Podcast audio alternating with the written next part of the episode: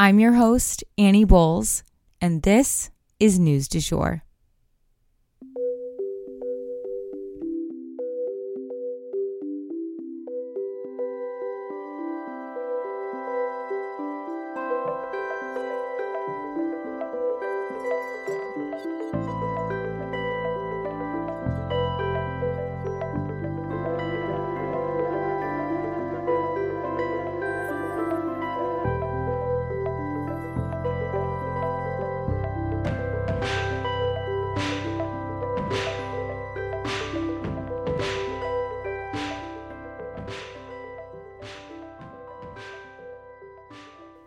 Hey everyone, and welcome back to the News du Jour, a calmer space to consume the news.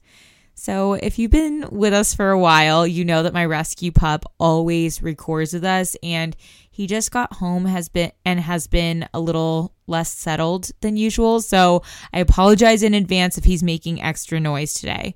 But anywho, I wanted to go over first and foremost, right here at the top of the episode, the Fox News trial beginning tomorrow and some kind of important things to note and be aware of as we go into this trial. And that way, you guys know what you're looking for and kind of have the lay of the land going in. So let's get into the details.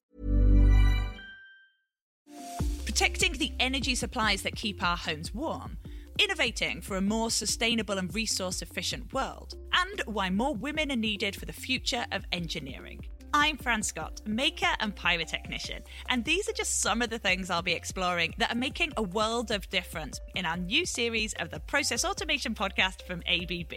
Tap the button to listen and follow the Process Automation Podcast now. Turo is the world's largest car sharing marketplace with Turo, you can book any car you want, wherever you want it, from a community of local hosts. Browse a huge selection of vehicles for just about any occasion or budget. Book an SUV or minivan for a family road trip, a pickup truck for some errands, or even test drive an EV. Every trip is backed by liability insurance. Terms, conditions, and exclusions apply. Find your drive. Forget boring rental cars at Turo.com. So here's what I think you should be aware of the trial is expected to take six weeks to complete. As we mentioned last week, the Fox News lawyers already seem to be on thin ice with this judge who has made it pretty clear he doesn't trust them, even almost saying as much, even though this case hinges on Fox News's transparency and honesty. Fox News executives, specifically Rupert Murdoch, are now getting pulled into this drama as well. And, you know, information that doesn't make them look great is coming out, and they don't want any part of it. So they are looking to settle. But Dominion is saying, you know what? It'll cost you. And they're looking for about $1.6 billion in settlement cash as well as an apology that matches the level at which they claim Fox News spread false claims about Dominion. So let's just say that they can agree Fox News made three false claims on air on prime time. Then Dominion is looking for three on air primetime apologies. Woof. It is really hard to imagine Fox agreeing to these terms, even if it means saving face for their founder. At the end of the day, this case is very important to the American press process. You've got to be able to back up your claims as a journalist, plain and simple. And it looks like Fox News and Fox Corporation are struggling to do that. Could this herald the end of the fake news era? Only time will tell. So, with that kind of announcement out of the way, we will jump into our longer news stories for the day. But I wanted to let you guys know, of course, if this case is settled, if it goes to trial, we will make sure to update you guys on how it plays out. So, stay tuned for that. For our first longer story, though, two men were arrested by the FBI in New York for conspiring with China. And then we will jump into the Ralph Yarl story. It's going to be the longer story for today. But first and foremost, two men were arrested and charged in New York for conspiring with the People's Republic of China and for destroying evidence while conducting a Chinese police outpost in lower Manhattan. So it feels like these charges are less about what happened exactly and more about letting China know we're onto them and do not want their interference in our country. The FBI raided these offices at 107 East Broadway. They were very nondescript, but this actually isn't the first time that this has happened either. Ireland, Canada, and the Netherlands have also had to conduct similar raids and kind of oust these ch- Chinese police outposts in their countries as well. It's so bizarre to me. Both men who were arrested are American citizens, but one does maintain a residence in China. The Chinese embassy in the past has tried to paint these men as generous volunteers who were just helping out the Chinese government when expats needed things like a driver's license or something along those lines. LOL. All we can say about this China will always paint their subterfuge as casual and misunderstood, but at this point, it's too common and too in your face to not see it for exactly what it is attempts to infiltrate, manipulate, and control American lives and leadership. And next up for today, this will be our longer story for the day. I do have to issue a content warning here, though. This story involves the shooting of a child. So, a black child was shot in the head for knocking on the wrong door, you guys. Here we are again. Further proof that black humans here in America are not safe when performing everyday activities. Just living their lives. In Kansas City, Missouri, a 16 year old boy went to pick up his twin brother from a friend's house. Can't count the number of times I did that when I was 16. Only he went to 115th Terrace not 115th Street. It was one block away from where his siblings were. And this simple mapping error almost cost this child his life and definitely cost him his childhood. According to accounts from news outlets online, as well as, you know, rumors circulating on social media, Ralph Yarl, this 16 year old boy, went up to the door, rang the doorbell, and was promptly shot in the head by the homeowner through the door, who then stood over his body and shot him again. This is likely not a stand your ground case because the boy had not actually entered the home. Ringing a stranger's doorbell is not illegal, nor is it grounds to shoot someone. From what we know right now, the shooter was white. Ralph miraculously lived through this experience.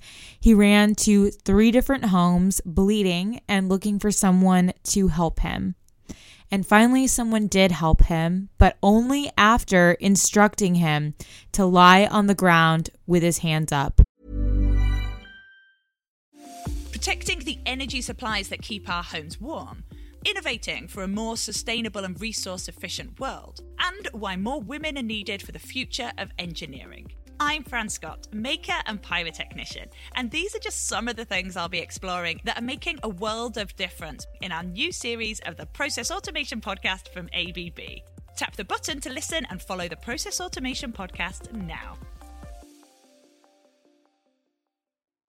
Turo is the world's largest car sharing marketplace with Turo, you can book any car you want, wherever you want it, from a community of local hosts. Browse a huge selection of vehicles for just about any occasion or budget. Book an SUV or minivan for a family road trip, a pickup truck for some errands, or even test drive an EV. Every trip is backed by liability insurance. Terms, conditions, and exclusions apply. Find your drive. Forget boring rental cars at Turo.com. When you see this young boy smile, when you look in his eyes, he's a baby, you guys, a sweet soul. And it is plain to see from the pictures that he loved his siblings, he was doing well in school. He was everything a young man should be at that age. And yet, he was treated like a criminal by every person he encountered in that experience. Can you imagine how exhausting that would be, especially for a young person? Today, his father says that he continues to improve at the hospital and is responsive. The shooter, just as of before I recorded this, will now face two felony charges first degree assault and armed criminal action. So, one of those charges alone carries a minimum of 10 years in prison with a maximum of 30 years. Ralph Yarl's family has retained several civil rights attorneys to fight this case. So, the first one is Ben Crump from Florida, who has worked on several high profile cases such as Trayvon Martin, Breonna Taylor, and George Floyd. They also retained Lee Merritt, a Texas based civil rights attorney who represented the family of Cameron Lamb, who was fatally shot by a Kansas City police officer. So, a Kansas City specific case. There's also a GoFundMe started by Ralph's aunt to cover his medical bills and potentially maybe his legal ones as well. By this time, over a million dollars has already been raised for Ralph, and we will go ahead and link that GoFundMe in our bio. And that for today, you guys, is the news du jour. Today, I wanted to leave you guys with the quote Courage doesn't always roar. Sometimes courage is the quiet voice at the end of the day that says, I will try again tomorrow. If you enjoyed this episode, please subscribe on whatever podcast platform you use to listen. A rate and review or shout out on social media would mean the world to us and help us be able to keep creating the news du jour. But the best way to support all of our work is to become a patron at www.patreon.com forward slash sugarfree media. You can also follow us on social media under sugarfreemedia.co on Instagram and just sugarfree media, all one word, on TikTok. We appreciate you listening and look forward to telling you about the news again next time on News du Jour. Broadcasting from Oklahoma.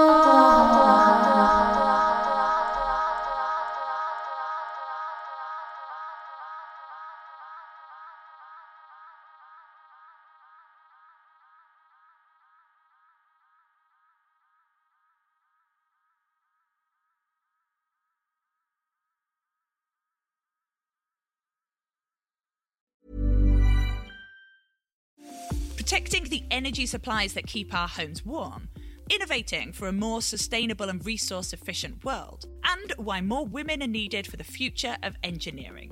I'm Fran Scott, maker and pyrotechnician, and these are just some of the things I'll be exploring that are making a world of difference in our new series of the Process Automation Podcast from ABB. Tap the button to listen and follow the Process Automation Podcast now.